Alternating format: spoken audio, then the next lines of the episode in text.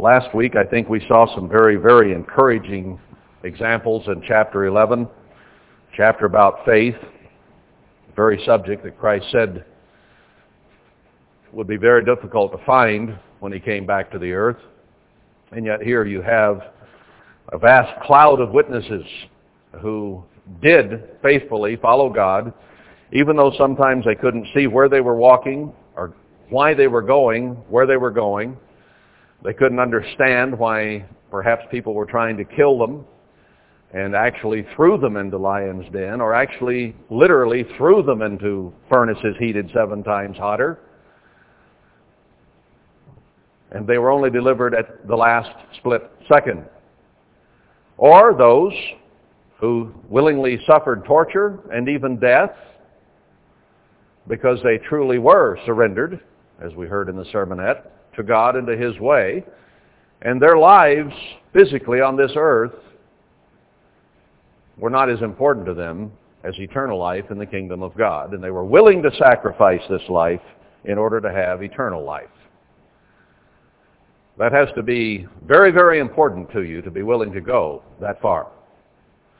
So we have a great number of people here that are listed, some in detail of what they went through in their lives and some summarized very quickly because there simply wasn't time in this writing to go into all the details and specifics of each of their lives, but we can do that. We can go back and look these people up, read their stories, what they did, what they went through. We are on the verge of this kind of thing happening again. These people lived in deserts and wandered about, lived in caves and under rocks, any, any shelter they could find in some cases, because society was out to kill them, to destroy them, and God gave them a certain amount of help, but he also allowed them to go through a great deal. And he is going to take the ones who turn out to be truly faithful by deciding to be that way and protect them. And those who will not be will have to go through this great tribulation that is going to intensify much greater in the next coming months and years. We have opportunity to be like Abraham, Isaac, and Jacob, to be like David and Daniel, to be tried and tested now and to obey God in spite of everything in front of us, to control our emotions, our feelings, our attitudes. Go to God to be close to Him so that our reactions are spiritual, not carnal and human and physical.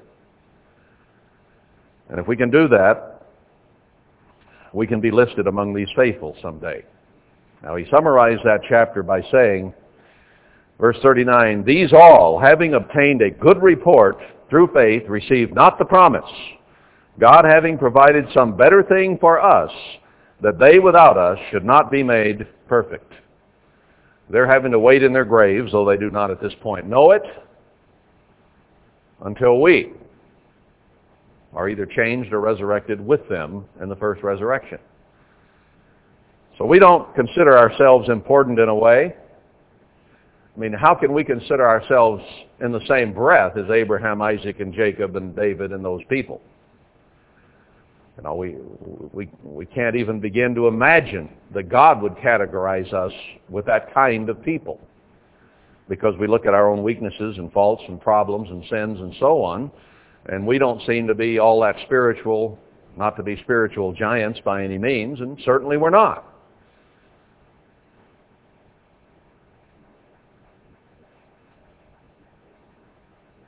But God puts us with them in the 144,000 if we're faithful and we're part of the first fruits. Now some of those individuals will be certainly in ruling positions and higher positions than we will be, but we're still included in the 144,000 righteous and just who are resurrected with them or changed with them. It's incredible to consider that we might be a part of that. And yet God has laid that out and said it right here. I want to point out in one parting shot before we read leave Hebrews 11 that though these people of history are giants spiritually in many respects in what they went through and what they did and what they faced with courage, with power, with conviction, with total surrender. Even though they did those things, they were still not without fault. Every one of the people mentioned in chapter 11 had sins and faults and weaknesses. Every one of them broke God's law at some point or another. Every last one of them. Abraham lied. Jacob deceived and stole. David did it all. You know, but they're all there. They overcame. They grew. They changed. They moved past their weaknesses and faults, whatever they might have been, asked for forgiveness from God, and received it, and went where he wanted them to go in spite of whatever weaknesses, faults, and problems they might have possessed. Now that's a great equalizer, isn't it? We may not be spiritual giants, and yet at some point in time, down the road in the future, if we will pass the tests, the trials, the temptations and troubles that beset us, we will be mentioned in the same breath as these people. By all the inhabitants of the earth who will worship us as kings and priests and as God. The queen of the king of the earth will be on the same level. God. We are here to become God.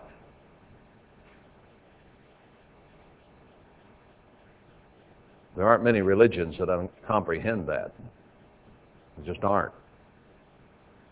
God made us for a very powerful, important purpose, to become God. People try to make gods of themselves on this earth, don't they? But they die anyway. And or somebody kills them anyway, or whatever. And it doesn't work out for them. There are people right now who are planning to become the gods of the earth, ruling in their own millennium. They're plotting and planning that as we sit here today. Not only they're planning it, but they have put their plan into action and are taking over everything. Now they've not just started nibbling, but they've started gobbling. And their intent is to rule the world and set up their own utopia. But they will fail. Now, if we look at them today, and seats of power, wherever they are around the earth, heads of state, high up in governments of the nations of this world, they look to be more important and more powerful by far than we do, don't they? We don't have the power, the money, the might, the military, the strength to do anything we can barely accomplish supporting ourselves and having enough food and things that we need to live in the society today. Our health is getting away from us. Age is creeping up on us. We're virtually powerless, aren't we? And yet we need to understand God wants us to be in this position. Because you look back through Hebrews 11, at those people who wound up before their lives were over accomplishing great things. And they were initially powerless and weak and unable to do anything. Look at Moses who fled to the desert. He had great power at his behest, but he chose to suffer with God's people for a short time in order to live eternally. So to him it was worth the pain and the sacrifice and he was utterly powerless until God came back and gave his power to defeat Egypt. So we have to be the way we are for a while. But God says he is going to give his people in the end time great power, strength, energy to turn the world upside down. And he has to take those of us who have been weak, who have been base, who have not been anything important, and he will use us to do that because it will be an example and a shame to those who thought they were powerful and strong in the world. Do you think the United States government would have any difficulty coming in and crushing us here today? They're a lot stronger and more powerful than we are. When we see blue lights or red lights behind our car, we get weak inside. They have the power. That's just on a very small level to write us a ticky. But it gets bigger than that.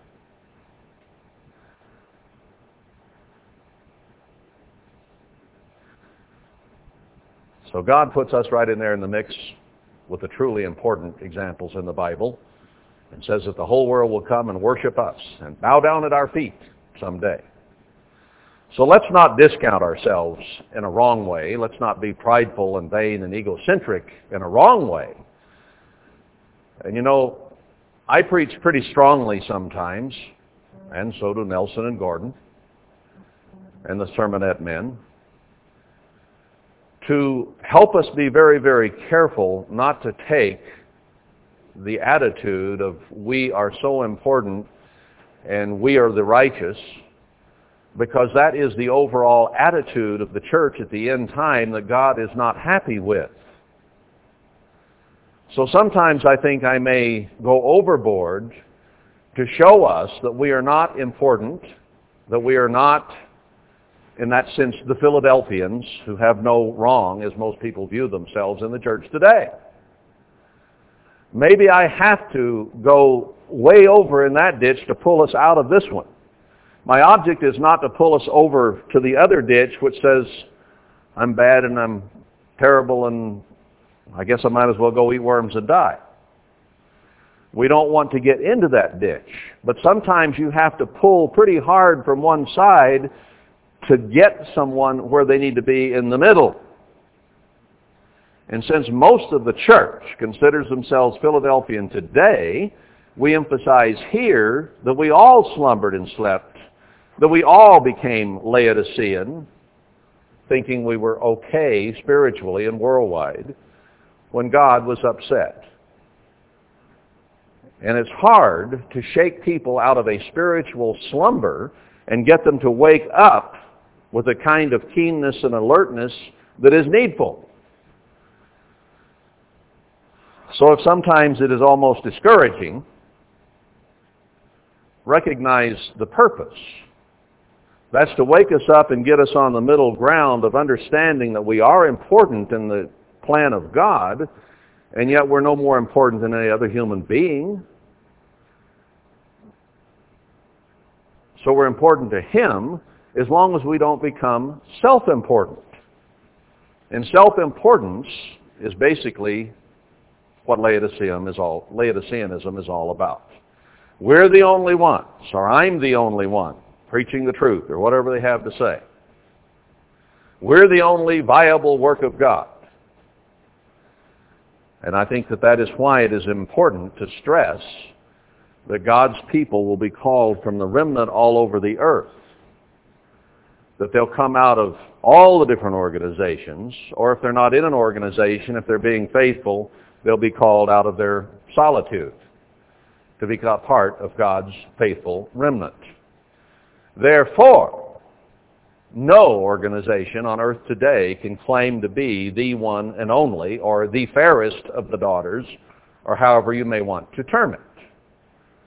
So the balance is that we recognize that we were important to the Father because no man can come except the Father drawing. So God focused on you at some point in time and called you. And you have responded and are now seeking to go his way. So in that sense, you are important to God. The 144,000 are very important to Christ because that's his bride. And how could you be part of the bride and not be personally and individually very important to him? So we have to recognize how much he loves us and how important we are to him, but at the same time not be lifted up with vanity and egoism and try to lift ourselves above others to say we're more righteous than someone else. For those who stand up, as Isaiah, I think 65 says, or somewhere right in there in the 60s of Isaiah, I'm holier than you. We are not to compare ourselves among ourselves. It just simply isn't wise. So let's recognize our importance to God and the fact that he wants to put us in Hebrews 11. He wants to put us in that category.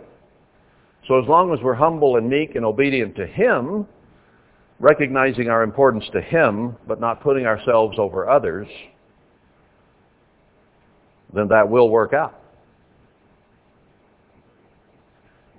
Just because we have, I think, certain knowledge that the others do not yet have, does not make us any more important than they are. We're all just one each, aren't we? That's all we are. Now, others out there he's working with, and they will be important to him, one each, as they respond to him. And those who do respond to him are going to all be gathered and protected. So if you want to be protected by God from all the trouble that is about to be unleashed on this earth, you can guarantee that by being responsive and obedient to God. Because he will account certain ones worthy of that. And it is going to be very few that can be counted. So rest assured, he will be quite cognizant of everyone who has set their heart to serve him and follow him. He will not overlook anybody. God is not forgetful like human beings. God knows us all. He ponders each of our hearts. He looks deep into our minds and our emotions. And you simply cannot be devoted, surrendered to God, and him not know it. It's impossible. Because he knows our hearts and minds. Men can misjudge us. God will not. Therefore, if we get our hearts right toward God and toward man, let's not make the mistake then of saying, well, men don't matter, only God does. Because God says the way you show your love to him is by your love toward your brethren. Your attitude toward others, human beings, is how he sees what your heart really is. And that's how men will know that we're his disciples if we love one another. That's what it's all about. So you can't ignore men and just love your God. You have to keep all the Ten Commandments. Love God and love man. You Have to do both.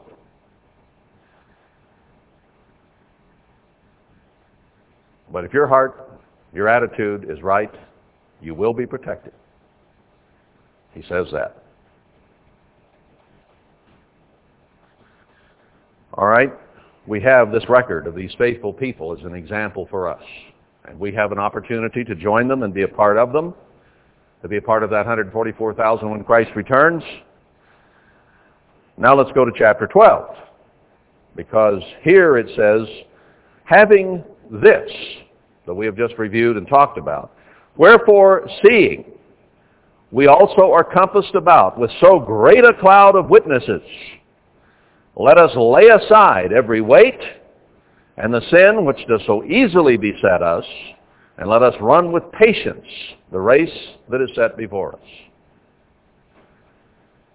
This is advice or the action that Paul was laying on these people and that God is laying on us by putting it in the Bible that we're to follow through on.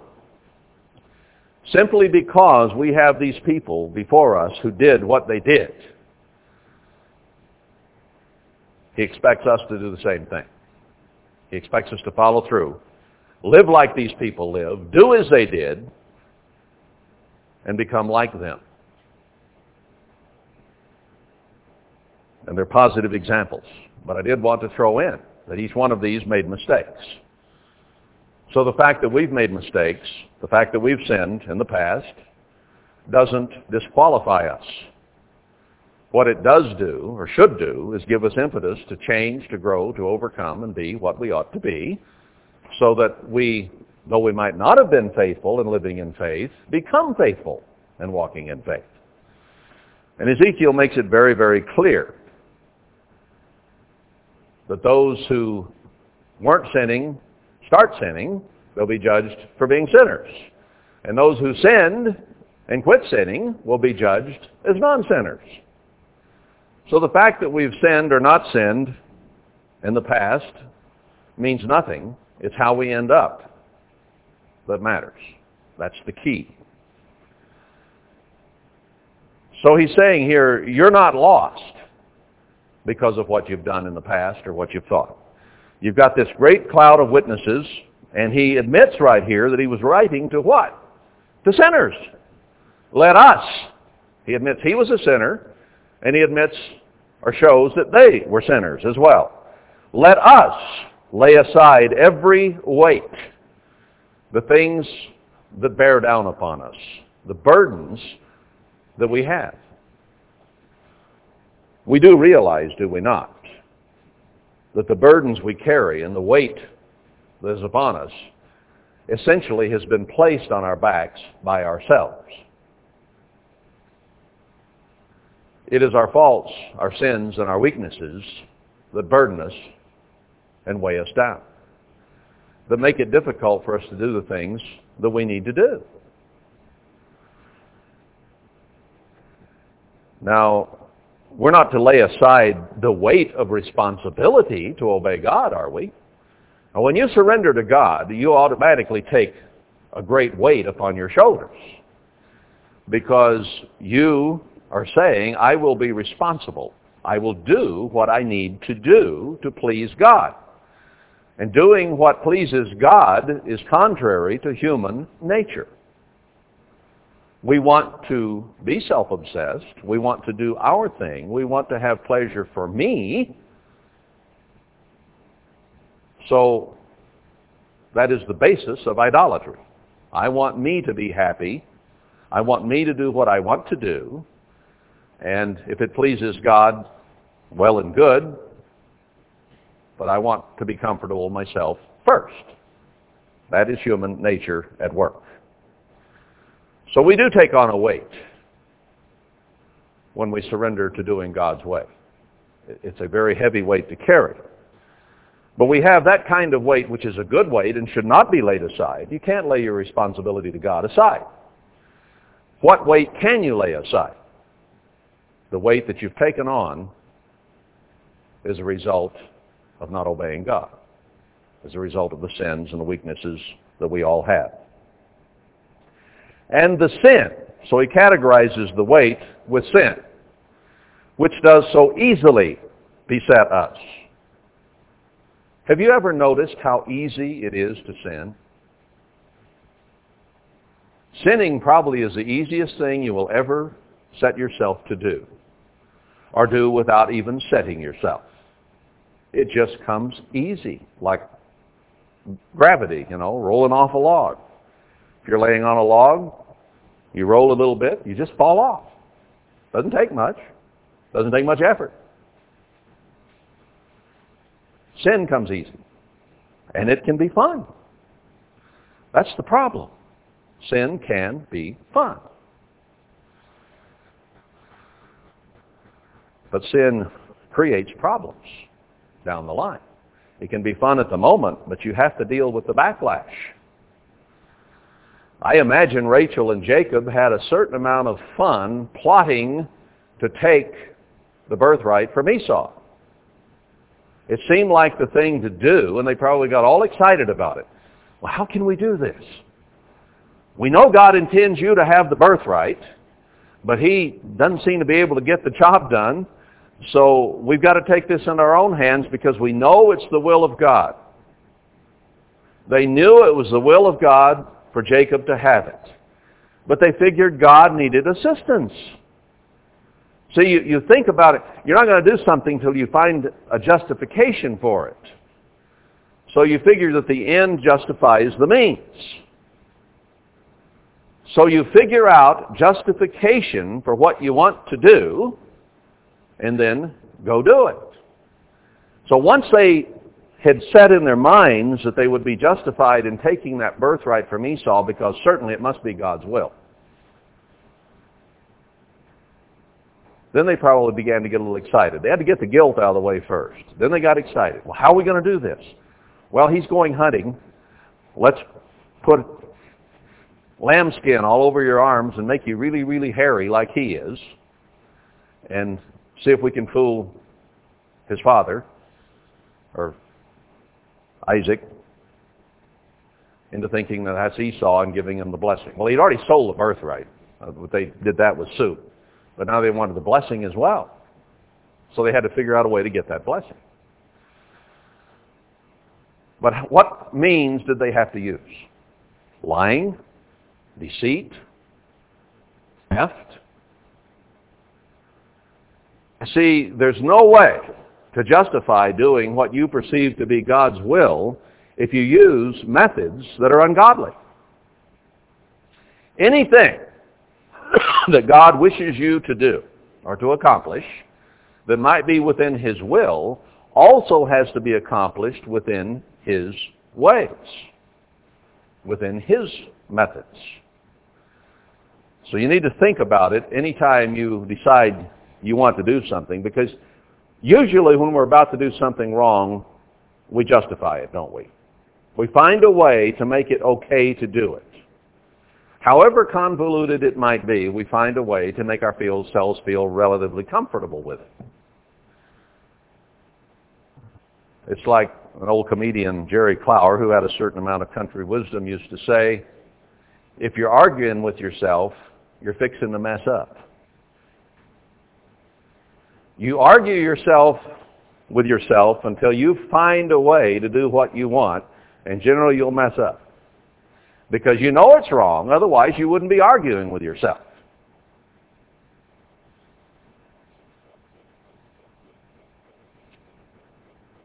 Sin easily besets us.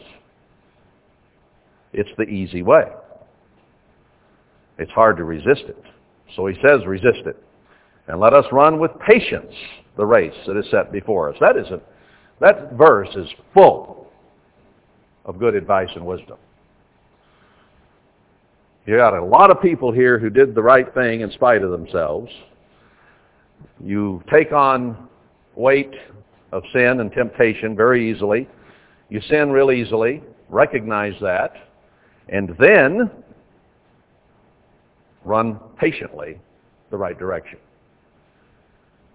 Now, if we're impatient about it, we can get discouraged and frustrated very easily, can't we? Because all the problems and weaknesses that we face, and every human being has them, whether it's discouragement, doubt, depression, anger, vengeance, jealousy, greed, vanity, you know, on and on we could go.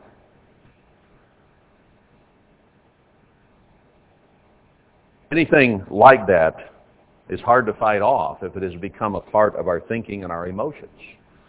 It isn't easy. And you will tend to fail. Because whatever set of weaknesses you tend to have have become habitual. And they may have been a. They may have been with you for 20, 30, 40, 50, 60, 70, 80 years. And anything that you've mollycoddled and had and enjoyed and petted and kept for so many years becomes very, very difficult to get past and get over. And there's a process that is required. The world recognizes that in some respects because they have almost anything anonymous now. Whether it be Fat Anonymous or, or uh, Depression Anonymous or, you know, how many anonymous clubs do we have now that go through almost every habitual problem that human beings have. It is so difficult and we are so weak that it seems we must have a support group in whatever problem it is that we have. Now, I don't necessarily recommend that we all go out and, and join each and every one of those, whatever it is, anonymous clubs to get our support there. We need our support to come from God, number one, who can take away temptation to do wrong if we turn to him with our whole heart. And number two, we are told to support and strengthen one another, to help one another with whatever problems we have. Not to ignore one another in that sense, but to help one another. And sometimes it requires tough love, doesn't it? Iron sharpening iron. There's a certain amount of friction that comes when iron is rubbed together. And for it to grind each other down, not to put down, but to grind into sharpness, requires a lot of pressure, friction, and a certain amount of heat, doesn't it? It requires that. So the first thing we got to do is patiently recognize what our problems are. And recognition is one of the hardest things because whatever our problems may be, we have found a way to justify them over the years. See, you have to live with yourself, don't you? you I mean, you, you are. Therefore, since you are, since you exist, you have to be able to live with yourself. Therefore, you will find whatever reason you can dream up or find, or quote from someone else, or whatever, to justify how you are. So that you don't feel uncomfortable and conscience-ridden and guilty about it. And one of the things we do is we wall up that area so that we do not even want to admit it exists or that it is a problem. It's called denial. We deny that we have a problem. And I will absolutely guarantee you that you will never overcome anything that you won't admit is there. If you will not accept that it is a problem, you will not take the necessary steps to overcome it because you simply don't admit that it's there. So the first step in Christianity is repent and be baptized. You see, you must study and understand what is right. You must take a, an honest look at self and admit that this is right and this is me. And the two never will meet unless something is done. So I must admit that since this is right and I'm somewhere over here, I must admit what is wrong so that I can change it and get over here. That's why baptism without repentance is worthless. God will not give his Spirit to those who are not willing to accept and follow his way. They can get dunked, but they will not receive his Holy Spirit and get the help they need to come here. Because he wants us, first of all, to come to the point, as Herbert Armstrong used to put it, that I'm a burned out hunk of junk. That I'm selfish, vain, weak, lustful, covetous, greedy, and all those works of the flesh. And when we come to be willing to admit those things, then we can begin to repent, which simply means change. And that's why the process takes a while with us. We have to come to see ourselves in truth and honesty and then begin to repent and go God's way. And that doesn't happen generally overnight. There were a few cases like Philip and the eunuch where he explained to him out of Isaiah the meaning of God's way, and the man, it just hit the man like a thunderbolt, apparently. But I've been living my whole life the wrong way. Whatever you say, I'll do. Now, if you're working with someone properly and bring them to baptism, what you have to do is discern their attitude. It's not just a matter of doing everything according to the numbers. Okay? Well, I'll take up my makeup. I'll quit working on Saturday. I'll keep the holy days. I'll tithe. I'll do this. I'll do that. It's not a numbers game. Of how many numbers of things you understand and then change. Because with so many, there are sticking, a sticking point or sticking points. In other words, I'm willing to admit and give this up, but this, I'm not willing to admit and give up. I was never so concerned that they know everything before being baptized as I was to see that they were willing to change whatever they saw that they had been doing wrong. If there was a willingness to change, then whatever came along that they could see in God's Word, they had an attitude and a mind to change it. So they didn't need to know 100% of everything and change it all before they were baptized. They needed to have a willing attitude and tremble at God's Word. So that it was showed to them in God's Word, it didn't make any difference what it was, they changed. That's the attitude God is looking for when He's ready to give His Spirit. Are you willing to do whatever He says?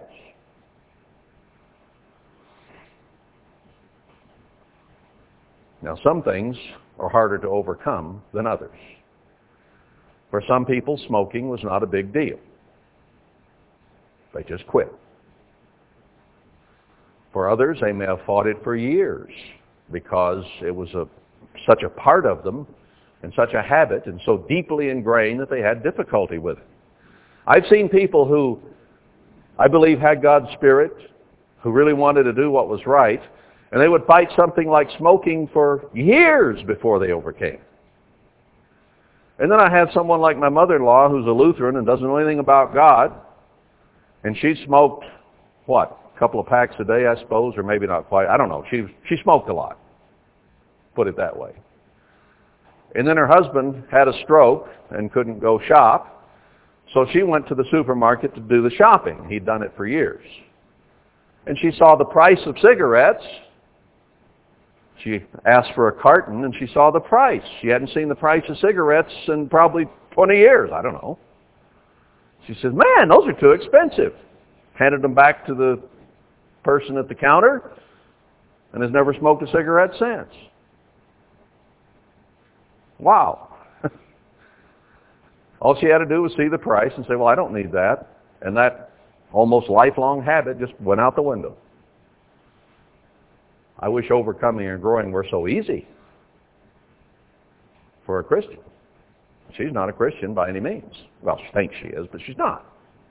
She doesn't have God's help. She doesn't have God's Spirit. Nice person, but she's not converted.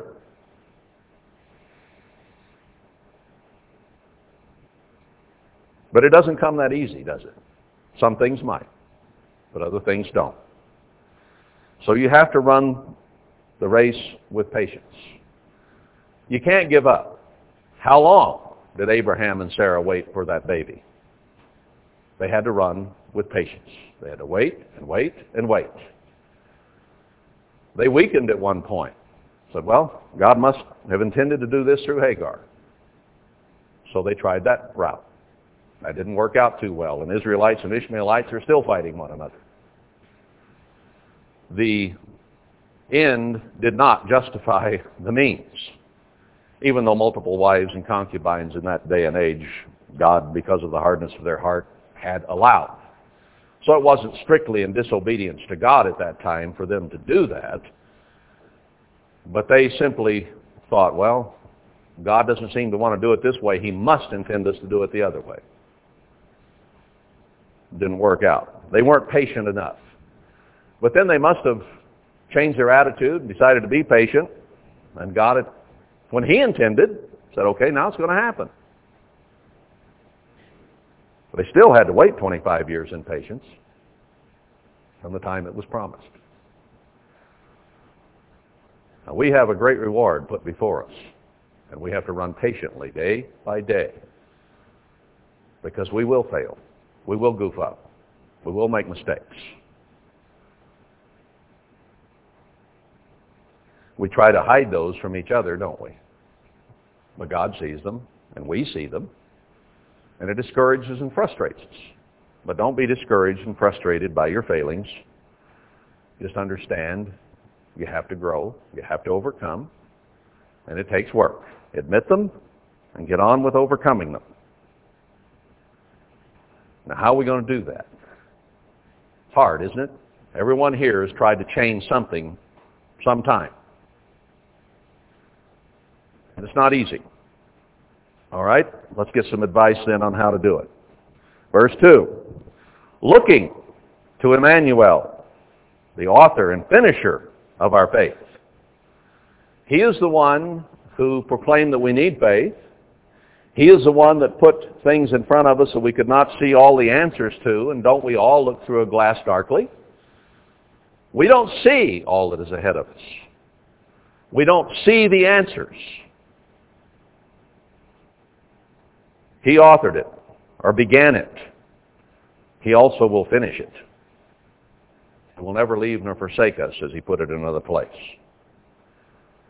Who for the joy that was set before him endured the cross, which was an agonizing thing. Look at all he went through physically, mentally, emotionally, to recognize, probably through most of his life, that there was a time coming when he was going to be betrayed, go through horrible physical uh, shame, or not shame, but uh, pain, agony. He could read Psalm 22. He could read Isaiah 53. He could read all those scriptures about what he would go through. And he knew he'd have to go through it as a young man on top of that. So he saw it coming. But he endured that. He was willing. For the joy that was set before him. He knew, now see, he had been God. He came to the earth, became man. He knew he could become God again. Now, him personally becoming God was not what impressed him. He'd been there and done that, okay? He only gave that up for one reason. That's so you and I can go there. So the joy that he had before him was not that he might become God again. The joy, the excitement that he had was that you and I might be there with him. Do you really believe he loves you that much? He does. Or you wouldn't be here. That's just a fact. So that was the joy that was set before him. He'd already had the other joy of being God. He knew he could go back there. But bringing us with him was the joy. He even said of those who did it, Forgive them, Father, they don't know what they're doing. Even the very ones who physically killed him. He said, Forgive them. I want them in my kingdom someday. Now when somebody does something to us we don't like, which is not nearly that extreme, what is our attitude? Do we turn the other cheek? Even if we turn the other cheek, sometimes it's with arrogance, it's with pride. Oh, yeah, I'll turn it. Well, why'd you turn it? Because you couldn't do anything else. you had no other option. That's why you turned it. It wasn't because your attitude was such that forgive them, Father, they don't know what they're doing to me. It was, yes, I can't do anything about it, so I'll turn it. I'll take it. I'll take it. You can't hurt me, you know. Vindictive, vengeful attitudes won't work. He endured the cross, despising the shame. Now, when we do something that is shameful, do we despise that shame and pick up our head and move on? We don't like to be shamed or ashamed, do we? We don't like it at all. So we try to hide so that we don't have to live with guilt and shame. He was right out in the open. You know, he was accused of things he really didn't do. He carried your sins and mine on his shoulders. Now, you talk about a weight on your shoulders. He had all the sins of all mankind on his shoulders. And it was a very shameful package. You think of all the sins and the crimes that have ever been committed by roughly 60 billion people who have inhabited this earth. And that's a lot of sin. And what if you were accused of everything that everybody has done? That was put on your back. Well, that's what happened to him. He despised that shame. He lifted up his head and said, I'll take the punishment. And as a result, he sat down at the right hand of the throne of God. We want to overcome. We want to change and lay aside the sin. We need to look to him. He is the only way that we're going to make it, is to look to him. Now see, that's why God urges us and says, turn to me with your whole heart. Not half-hearted, not partly, but total surrender to me. And if you will totally surrender, I will turn to you. That is what is required. Christ totally surrendered. He took on all the sin and surrendered his life. You can't get more surrendered than that. For consider him that endured such contradiction of sinners against himself, lest you be wearied and faint in your minds. When we get a little discouraged, a little frustrated, a little piqued at other people, or whatever, we need to stop and think about our Savior and what he endured and went through for us. There is nothing we have been accused of, nothing that we have done, nothing worse than what was laid on him, times 60 billion times however many times each of those sins. He endured that contradiction of sinners against himself. He was falsely accused, but he accepted it. Never got a bad attitude toward his accusers. How many of us are humble enough that when we're accused of something, guilty or not guilty, how many of us are able to handle that and not get upset? I didn't even get upset. He accepted. So when we get discouraged, when we get frustrated, we better look to him and realize that it can be done, no matter what it is. And we've all faced it. Human nature is to self-justify, to get upset, to accuse those who accuse us, to find some way to justify our action, whatever it was. That's our carnal human reaction. Wasn't Christ. He just didn't do that. He was the epitome of love. We're to love one another, help one another, strengthen one another, just as he loves and strengthens us. But you know, he can't give that to us if we don't go to him, can he? You have to go to him, and you have to go with a contrite heart and attitude. It says, we have not yet resisted the blood striving against sin. Now he resisted to the point of his blood actually being poured out. There's been stuff written about how he actually fought himself so hard that night before he was tortured and killed that he actually sweated blood. Now that may or may not be the case. But the pressure was so great on him that his capillaries and cells broke down to the point that it actually bled through his skin. That may be. I don't know. But we haven't resisted it to the point of death, have we?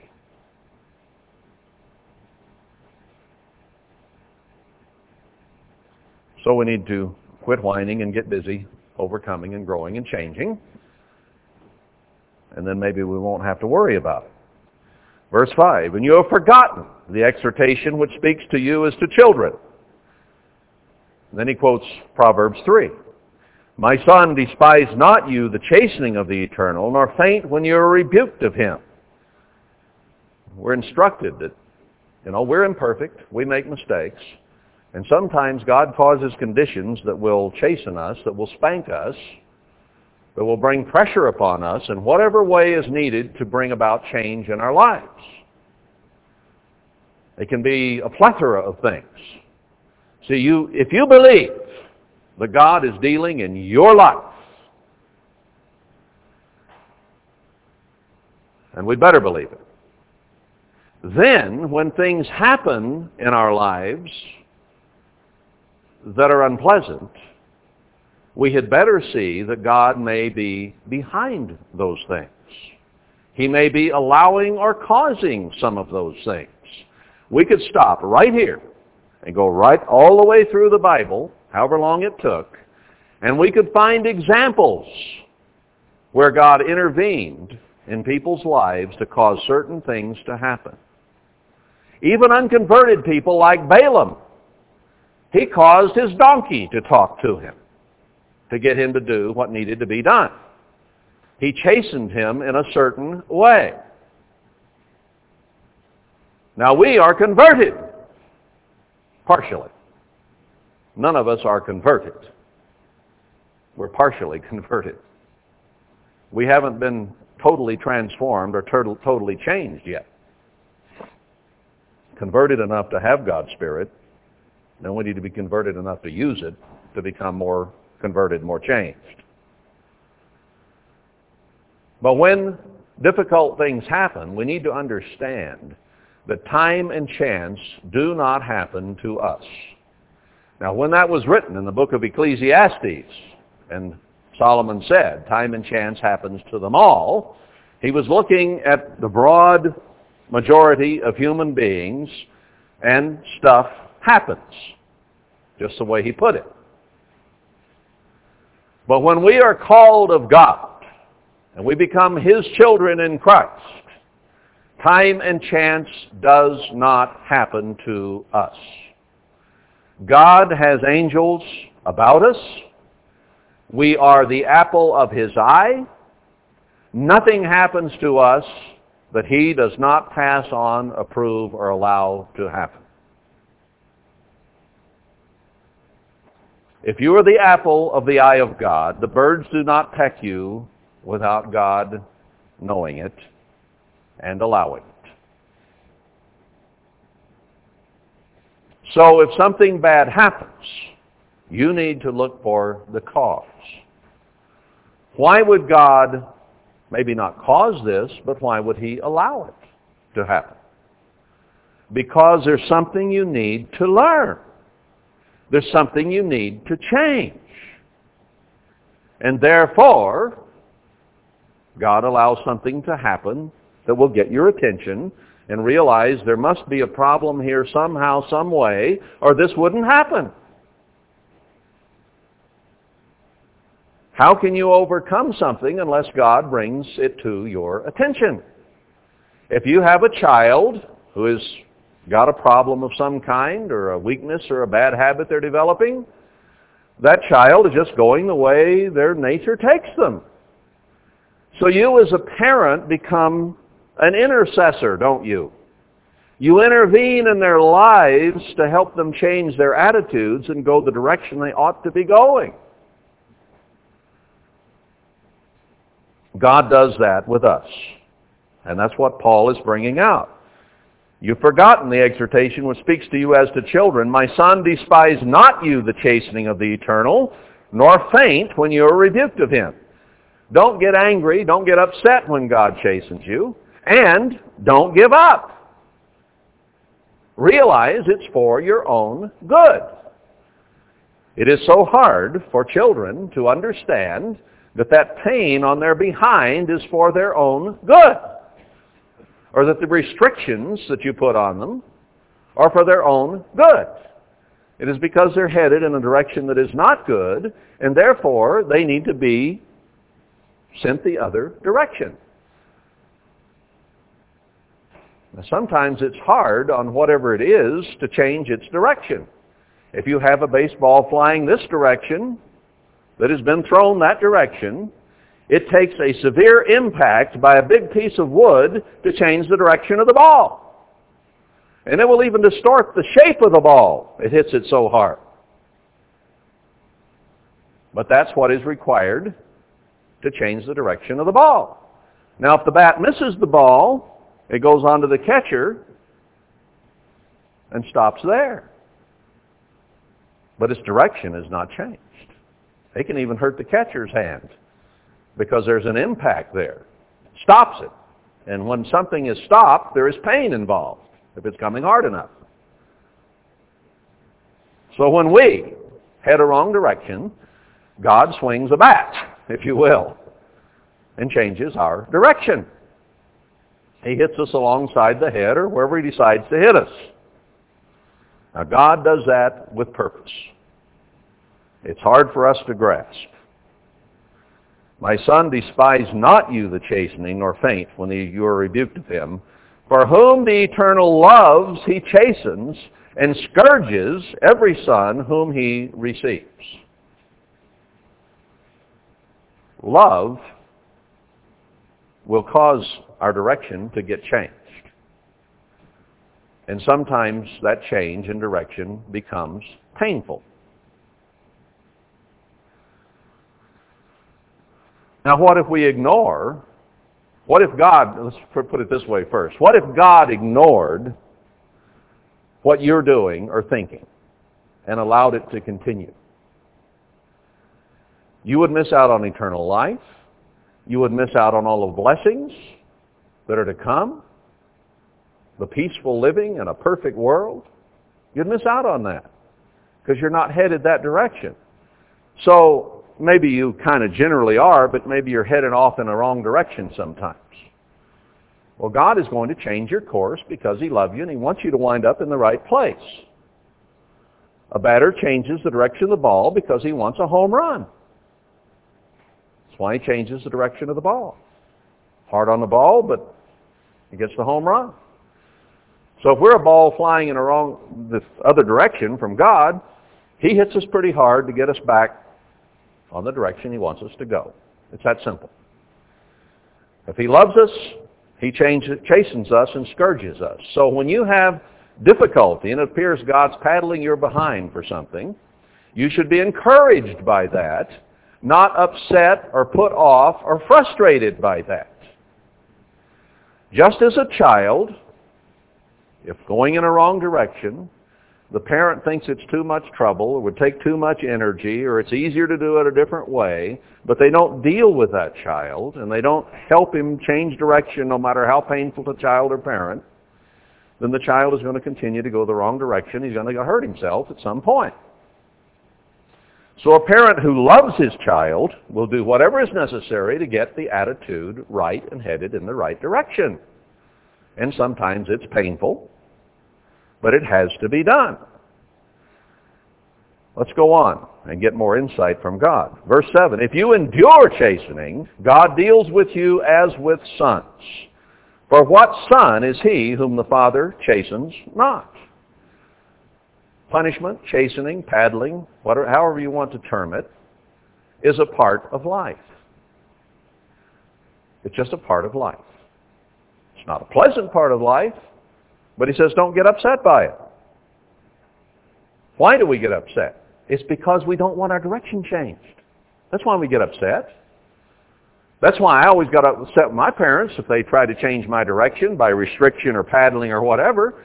I wanted to go this way and they were standing in my way. And not only that, they were putting restrictions on me because of it. And it was natural to rebel against going the way I wanted to go. Rebellion is just as human as every human who walks. We do not want to be told what to do. That is as deep-seated an attitude in a human being as I think there is. Wanting to do what we want to do no matter what. And sometimes we get upset with God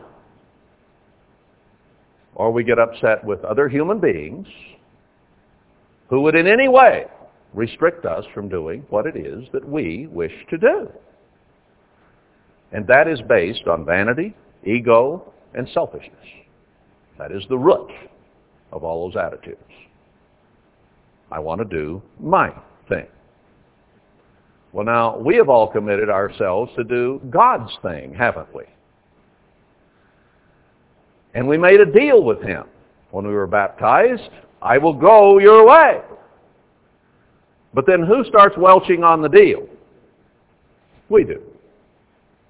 But, can I do this too? Can I go along with this? Can I do what the world's doing while I do what you're doing? The, the, the two don't mix. They're like oil and water. It won't happen. Can't happen. But God holds you to it. He is a responsible parent. And when you start going a direction you're not supposed to go, he may not jump on you immediately, but when the time is right, he will deal with it. And he will chasten you. And whatever strength and power and consistency is needed to get you turned around. Because he doesn't want to see you fail. You have to live a certain way to be a part of the kingdom of God, okay? You just have to do that. And if you're unwilling to do that, he's going to have to kill you. And he doesn't want to kill you. So he does the next best thing and makes you think you're about to die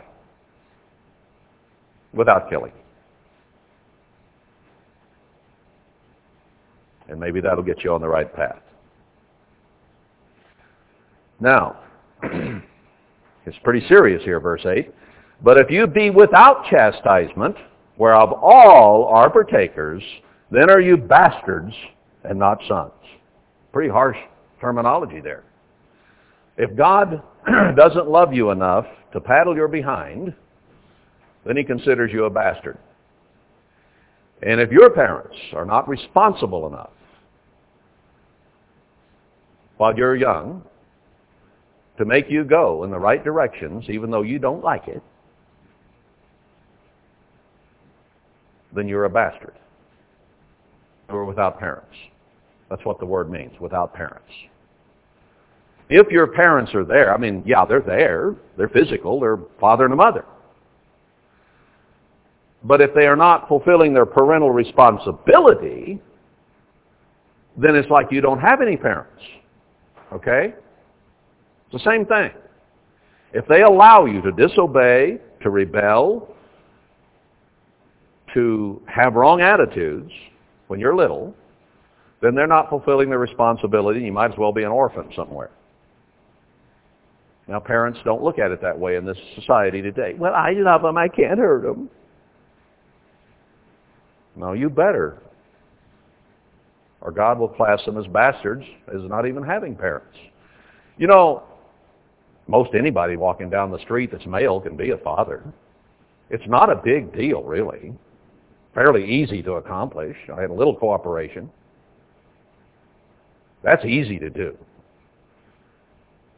But being a proper, right kind of father is tough. It's hard. It's easy to have a child. To raise it right, that's a whole different ballgame.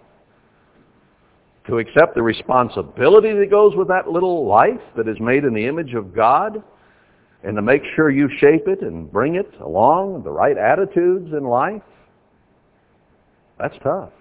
Not easy. And the worse the world is around you, the harder it becomes. But it is a responsibility that God lays on you, or that you put upon yourself by having the child. You got it, now what are you going to do with it? well, God tells you.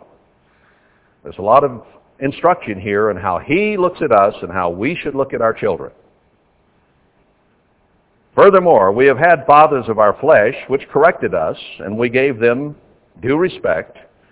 Shall we not much rather be in subjection to the Father of spirits and live? Which is more important? Now, it's important that we respect our parents, obey them. You know, it's funny how human nature is. It seems that we have something we might want, and, it, and in some cases it might not be a wrong thing, okay? It might be that it's not sinful, it's not degenerate, it's not immoral, it's just something we want. And if our parents say we can't do it or have it, then we get a bad attitude and we fight against them. Now how does that help you? I ask you. What if you had a goal and a purpose that was not illegal, immoral, or wrong, but something they didn't want you to do, and you said, okay, I'll do it your way. I would like to do that, but I'll work with you and I'll have a good attitude and I'll show you by the way that I treat you that I love and respect you, and then I hope that you will let me do this. Do you catch more flies with honey or with vinegar? But human nature will cause us to rebel and fight against someone who prevents us from having what we want. Whereas our mind should be, I'll cooperate with you and do as you wish me to do in hopes that you will show mercy and allow me to have what it is that I desire if, when the time is right and good and proper. But that's not human nature, is it? That's why we rebel against the ministry in the church. They tell us you're doing something wrong, then we blame them. We might not blame God, although sometimes people do, for their predicament. So we'll blame a human being. But God has put human beings there, and that's partly for our growth. Because one of the very things that's difficult is for us to surrender to a human being, even if they're bringing us the truth, whether it be a child to a parent or an adult to whatever constituted authority is there, be it church or physical man's government or whatever. Some people have a very difficult time not rebelling against the traffic cop. Some people get all upset and excited and bothered and tell him why you shouldn't give him a ticket. If I was a traffic cop, who would I give a ticket to? Somebody who resented that I had a badge and a uniform and a car that had lights on it. If he resented it and he showed it, I'd have trouble not writing it. I'm sorry. If somebody's cooperative and says, oh man, I'm sorry, I goofed up, there's a slight chance you might get off. 10% maybe. Hey, I'd rather play with the 10%. I have gotten off a few in my time.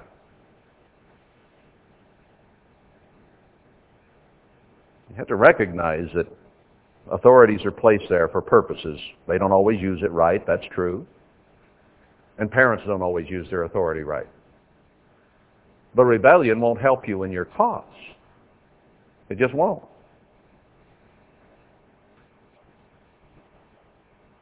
If one of my sons had ever come to me and said, Dad, I want to go do such and such, can I? And I'd have said no, and he'd have hit me in the face, would it have helped his cause? I really rather doubt it. Whether he hit me in the face with a fist, a bat, or words. What is automatic with us? When we meet resistance, we resist. When our child resists us, we resist our child. The child says, well, treat me like an adult. Fine. I got no problem with that. Act like one. Act like one. If you'll act like one, I'll treat you like one. You act like a snot-nosed little brat, I'll treat you like a snot-nosed little brat. It's simple. It's the way God is. Verse 10, For they truly, for a few days, for a short time, 18, 20 years, chastened us, chastened us after their own pleasure. That's a bad translation. Uh, it's not pleasurable to punish your children.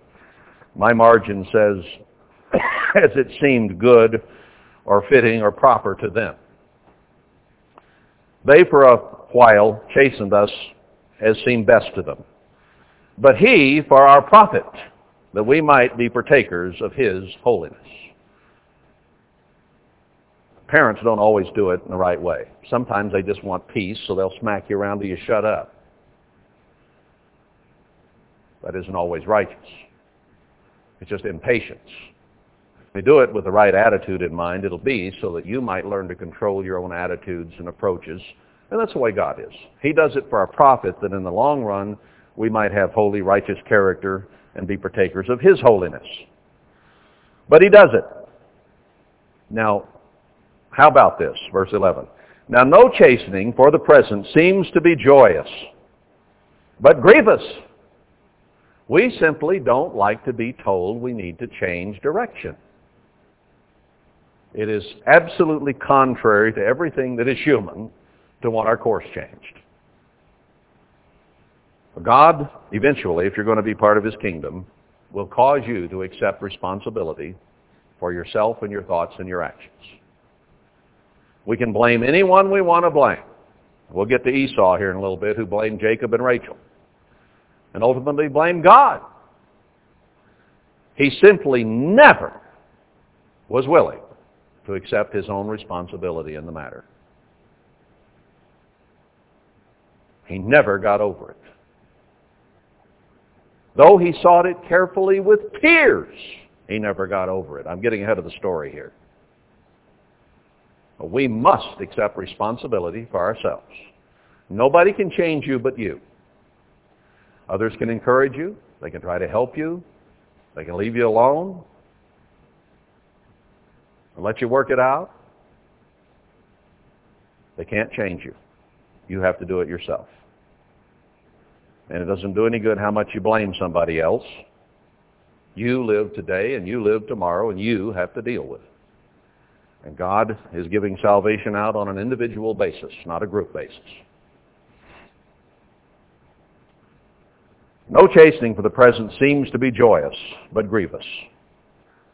Nevertheless, afterward it yields the peaceable fruit of righteousness to them which are exercised by, thereby. You can be punished, and maybe you can take it. You can be corrected, and maybe you can take it. Just hit me again. I don't care. With that attitude. It won't do you any good. Now, if we, if we take that attitude with God, He's just going to keep smacking us off and on until we change our attitude. And that's what it's all about. It's all about attitude. Because if you think you're tougher than God, you got another thing coming. He's eternal, he is all-powerful, and he can put as much pressure on as he decides to put. Now, he's made you a free moral agency, and he allows you to make choices, believe it or not, but he does. So he is not going to smack you every time you think or do something wrong. He gives you time he watches you. He wants you to voluntarily please him. But if he sees that you're on a path that is going to lead to your destruction, at some point he is going to intervene. Now, we don't punish our own children every time there is an infraction, do we?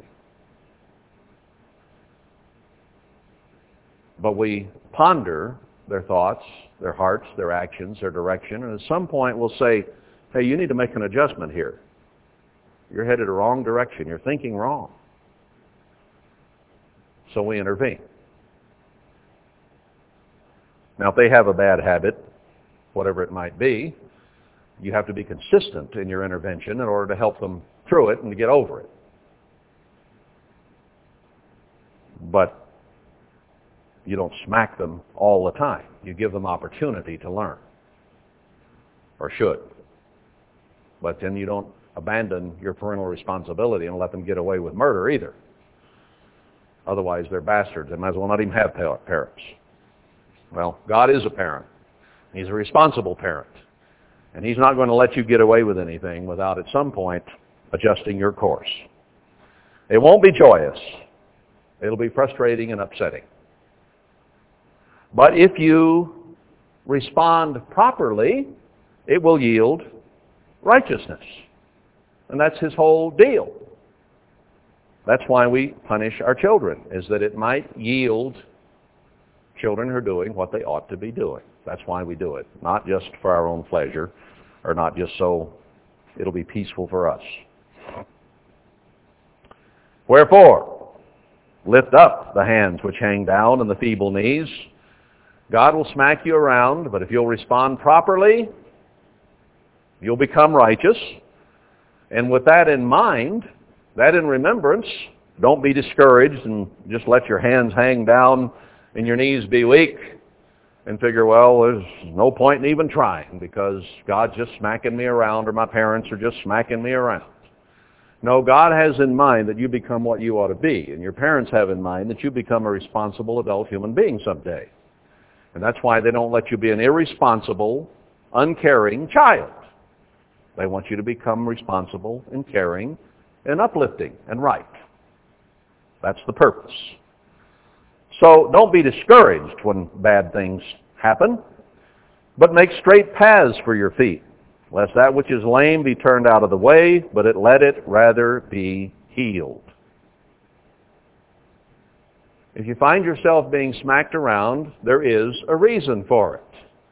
So don't just let your broken foot head the wrong direction, but realize God broke it, straightened it out, pointed it down the right path, and walk the proper path. When you find yourself in difficulty, the best thing to do is find yourself out a way out of that difficulty. Now, if the difficulty with God is with God, and you want to do your thing instead of His thing, He is going to keep putting the pressure on again and again and again until you change your attitude and say, well, I think I'll walk that way for a while. This is getting pretty miserable.